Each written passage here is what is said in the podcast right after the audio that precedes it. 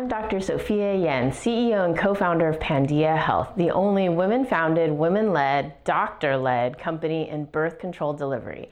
And today is TMI Tuesday, where we talk about stuff you normally don't want to talk about, but we should talk about for the safety of your health. Hey, Dr. Yen. So, how long can I continue skipping my period before it's unhealthy for me? Can I do it for more than 10 years? That's a great question. And the fact that you asked 10 years is kind of coincidental. I have a 10 year old daughter, and I haven't had any periods since she was born as long as I take my medication. Sometimes I forget, sometimes I go on vacation, sometimes I take Sudafed, and the Sudafed chews up the medication, and then I end up bleeding. So, um, those are ways that you would inadvertently eat up your medication and end up bleeding.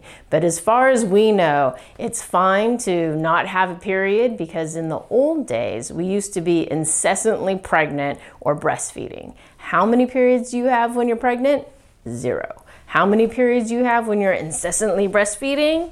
Zero. And so in the old days, we used to have eight babies and we would breastfeed for 12 to 18 months. Now we're just having two babies and we're breastfeeding for zero, three, or six months. And we're having 350 to 400 periods in our lives. In the old days, we'd only have 100. And so we need to get closer to 100 to be in our quote natural state.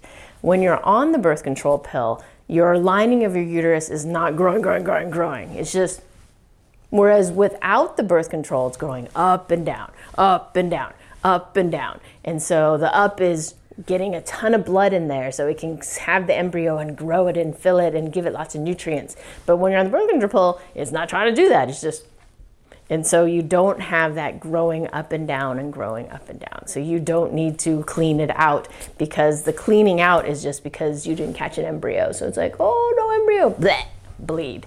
Whereas on the birth control pill, you're not trying to catch an embryo. So. Perfect. Thank you for watching and check us out on all our social media. If you have any questions, DM us or leave us a comment below.